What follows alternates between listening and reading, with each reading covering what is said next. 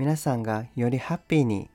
いかがお過ごしでしょうか？どうもハッピーライフコーチの竹です。このチャンネルはアラサーで周りに相談できず人生に悩んでいる方に向けて発信しています。皆さんにとって自分らしいハッピーライフを叶えるヒントになったら嬉しいです。はい。今日のテーマは第8回目。あなたの魅力に気づいてるってことでお話ししていきます。えー、とこれから今見てる、えーと、僕のトップ画が、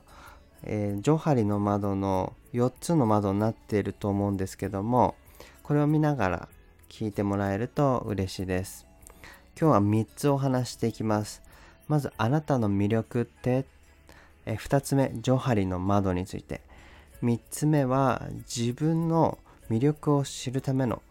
コーチングというのを話していこうと思います、えー、1つ目。さてあなたの魅力って自分で言えますか、えー、きっとスラスラ出てくる方もいると思います。もしかしたらえ魅力って何だっけ？ってえー、考えてる方もいると思います。一旦こちらをよろしければ止めて一度自分の魅力って何なのか整理してみてください。はい、どうでしたでしょうか？スラスラこう出てきた方は素晴らしいです。えー、また一つでもこう自分はこういう魅力があるって言えた人も素晴らしいですし、え、これから気づいていける方も素晴らしいので、え必ず魅力っていうのは人それぞれありますのでご安心ください、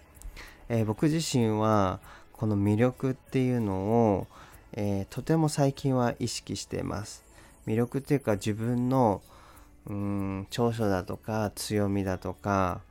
えー、自分の価値について結構考える時間をとっています。えー、妻が、えーと、恋愛分野のカウンセラーをやっている関係で私は生活の中でいろいろ気づきを妻は与えてくれます。僕の気づかない自分自身の奥深くにある魅力だとか他人には見えてるんだけど自分は気づかない魅力妻を通して自分では気づかない自分のいいところっていうのをどんどんどんどんこう妻といる中で発見していって今ではその自分では分からなかった魅力もあ僕の魅力なんだって思えるように裏表両方でこうなんで合致しているように意識しています。もしかしたらあなたが思っている魅力っていうのは、えー、ほんの一部かもしれません。えー、これを聞いたらもしかしたらもっともっと魅力に気づけるかもしれないので是非聞いてください。で2つ目の「ジョハリの窓」一体何なんだ？初めて聞いた方もいるかと思うので、えー、どんなものか説明していきますね。えー、ジョハリの窓とは心理学者のそうですこれ心理学の分野のお話なんですけども心理学者であるジョセフ・ルフト氏とハリー・インガム氏っていう方が提唱したこれは、ま、ざっくり言うと対人関係のパターンを示したモデルなんです。えー、まあその客観的な他人から見た目と主観的自分の視点を軸にしたこの4つのに分けて例えられることが多いんです。これ結構ビジネス本とか自己啓発の本でもよく出てくるものです。それぞれじゃあ解説していきましょうか。え僕のトップガン出てるものを参考にしていただいてもいいですし、ご自身でジョハリの窓調べていただいてもいいです。もっと分かりやすいイラスト付きのとかありますので、是非ご覧ください。はい。えー、まずですね、えー、これは自分が知っている自分と他人のこの2つの掛け算でなってるんですね。えー、まず解放の窓。これは、えー、自分も分かってるし他人も分かっている自己のことです。これは結構あるんじゃないですか、えー、例えば僕は私は明るい人だとか僕だったらそうですねうん誠実だとか素直だっていうのは結構僕も知ってて他人も知ってるようなことですね。えー、あまあそれは奥、ま、親友とかはそうか他人とかだったら、えー、穏やかな生活性格ですねってよく言われることがあります。これは自分自身も他人も分かっていることですね。続いてこの盲点の窓難しい字ですけども、えーと、他人は分かってるんだけど自分は分かってないこと。これって自分のこと案外分かってないっていうことに例えられるんですけどもえっ、ー、とまあせっかくこの自分の魅力があるのにそれに気づいてないっていうこの盲点の窓ですね。秘密の窓。これは他人は知らないけど自分は知ってる事故よく例えば家庭と仕事の顔が違うって。妻に見せる顔と上司に見せる顔って違うよね。これ結構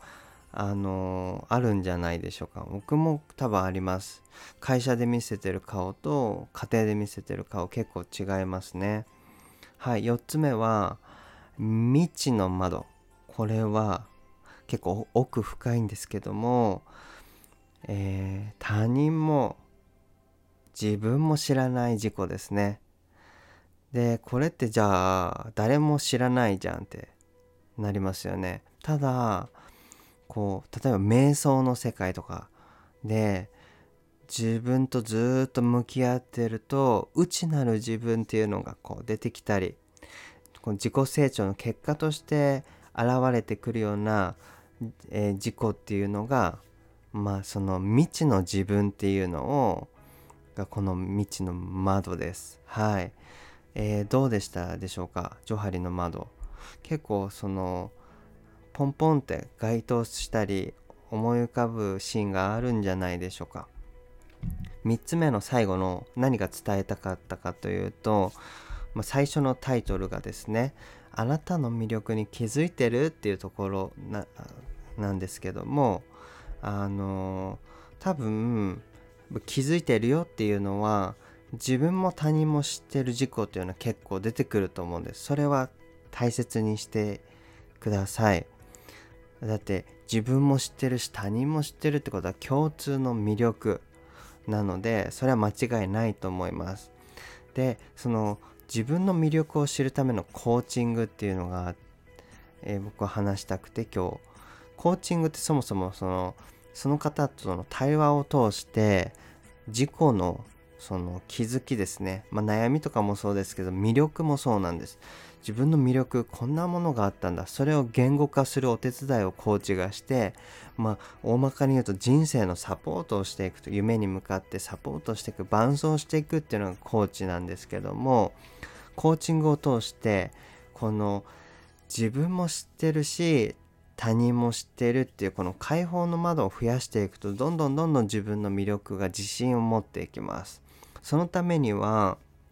コーチングでこの盲点の窓ですね。コーチはこの対話を通してあなたの魅力に気づきました。そしてあなたにも気づいてもらうようにこの対話を通して言語化をしていきます。自分は知らない事故にこうここでセッションを通して知っていくわけです。えー、自分のことは案外分かってなかったなってこうふと結構驚く方もいます。涙する方もいます。もしかしたら、えー、過去のそのなんだろうな親から言われてきたこととか学校で言われたことまあいじめとか辛い経験もあったかもしれないんですけど自分がこう奥に心の奥にえーと隠してた自分の魅力っていうのももしかしたらあるかもしれません。こう対話を通して気づいていく。あとはその自己対話ですね。自分で前に多分あのー、何回でしたっけ、え悩みを解決するのはたった2つっていう第5回目ですね。えーと自力で探そう法その他人の力を借りる方法でこの自力っていう例えば僕だとノートに毎日毎日振り返りのフィードバックをしてるんですよ。でそこで気づきが結構あったりするんですね。これっていうのは極めるとこの瞑想の世界と一緒で未知の自分に気づくヒントになったりするんです。いろいろ多分その未知の窓とかノートを使って自分を知るとかあとはまあ他人にコーチングじゃなくてもえっ、ー、とパートナーだとか友人とか会社の同僚とかに自分の話をしてみて自分の魅力って何だと思うって聞いてみてもいいかもしれません。あそうやって思ってくれてんだって一致したりだとか僕はあのこのワークをして母親父親から聞いたりしました。あこういうところ魅力だったんだって改めてそれを自分の強みにしたりしてます。え今日こうやって、えーと、初めて、えー、ジョハリの窓とかコーチングを知った方は是非ですね自分の魅力っていうのを、えーと、一度、えーと、考えてみてください、えー、これはハッピーライフを叶える大きなヒントになると思うので是非参考にしてみてください。はい今日どうどうだったでしょうか？